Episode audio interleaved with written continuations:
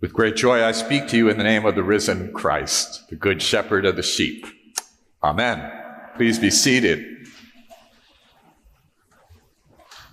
Wonderful to be with you this morning to be able to reflect on this gospel. One of the things that I was thinking about this week in reflection on the gospels is one of the marvels, one of the mysteries of the ways that the New Testament is put together is that somewhere along the line, folks decided that one gospel was not enough, that we needed four gospels to tell the story of Jesus, to really portray this kind of mosaic of the amazing grace of Jesus' story in each of the gospels is a little different.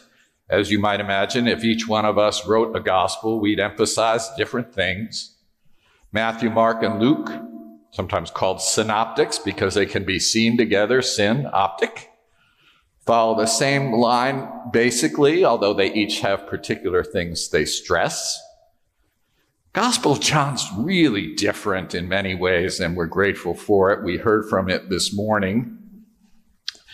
Number of the things uh, are a number of things are different, but one in particular I wanted to focus on as Jesus, when he's teaching, when he's talking with people, and he has these long conversations with people again and again, he says, begins a sentence with, I am.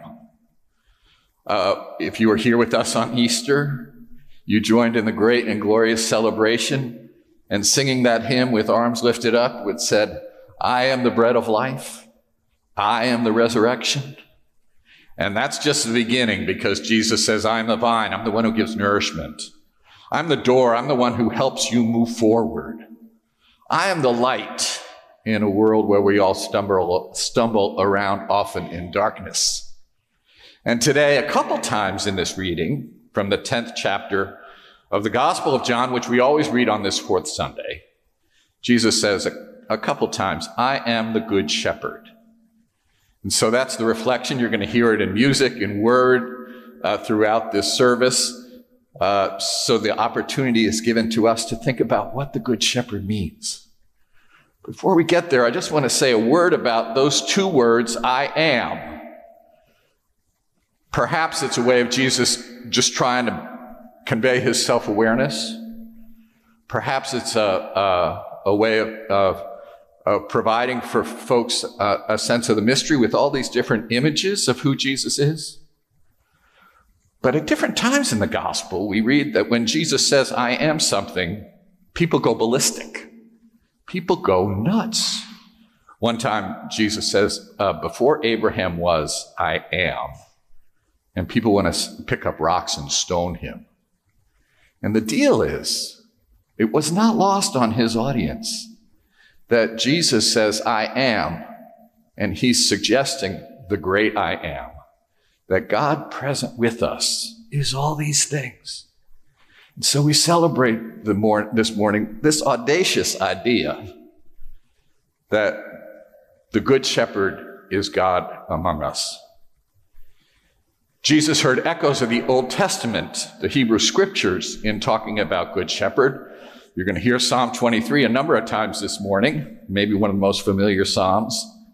Handel picked up uh, a word from Isaiah that said, All we like sheep have gone astray, so welcome to this gathering, all you sheep um, prophets speak about good shepherds and lousy shepherds who draw people away from the love of God. And maybe when Jesus offers this speech about the Good Shepherd, he's also thinking of other parts of the New Testament. So when he says, My sheep hear my voice, I can't help but think of that amazing parable of the shepherd who goes looking for one lost sheep. Here's the deal he's got a hundred sheep counts 99 at the end of the day, missing one, knows that one, goes off to the mountain, leaves the other behind, which is sort of a crazy thing to do, and comes back with that sheep on his uh, shoulders rejoicing. A vision of Jesus, the Good Shepherd, knowing us each by name. Uh, Jesus uh, speaks in this passage about being willing to lay down his life for the sheep. And it suggests what we hear in other gospels of Jesus' compassion. Whenever Jesus does that amazing miracle, the catering miracle, feeding 5,000 people out of that bag lunch, it's, pre- it's preceded by this. It says, Jesus, Jesus looked out on the crowd and they were harassed and helpless like sheep without a shepherd. And I don't know if you've ever felt that way, but there are a lot of times that I feel harassed and helpless like sheep without a shepherd, and Jesus fed them. Jesus, the good shepherd. And we come to that promise, that ominous promise that Jesus lays down his life for the sheep, which signals to us that however beautiful the image of uh, the good shepherd is, this is not ancient Near Eastern uh, Mr. Rogers. Uh, Jesus, the Good Shepherd, meets the suffering of the world, meets the pain of the world. It's a story filled with thieves and wolves, and I don't know uh, what those what Jesus exactly had in mind of thieves and wolves, but we know those forces in our world that would take away life and that would divide us. And Jesus speaks of hired hands who don't really care that much for the sheep. And maybe he's building on what happened just in the chapter before in John 9, where there's a blind man that Jesus heals, been blind his whole life. And the religious people of the day, dare I say, the Episcopal clergy of the day, say, well, you did this on the Sabbath. You're really not supposed to do that without any kind of sense of the deep and powerful relief that Jesus had brought to that man. Hired hands who kind of miss the point of being the good shepherd of the sheep. So here's what I'd like to ask you to think about today. A couple questions. Who are the shepherds in your life? What are the guiding principles, the guiding people that lead you in your life? I, have a friend, a mentor, he said he never met a motive that wasn't mixed. and I think if I if you're like me, you've got a lot of shepherds pulling you in a lot of different directions. Which one do you listen to? Which one is helping you to discover the abundant life that Jesus promises earlier in this chapter? So that just think about who the shepherds are in your own journey of faith. Second, are the shepherds you identify in your own spiritual journey are they good shepherds or not so much? Are they bringing you life? Are they, are they life giving? Or are they drawing you away from the love of God? Are they drawing away from the fullness that God intends for you? Are they drawing you away from that thing that God has in store for you? And if you decide, this is a third question, if you decide that the Good Shepherd is Jesus, the one you want to follow, if that's true in your life, even with just a mustard seed of understanding of what that might mean, if that's true in your life, how will you this week let that shape your life?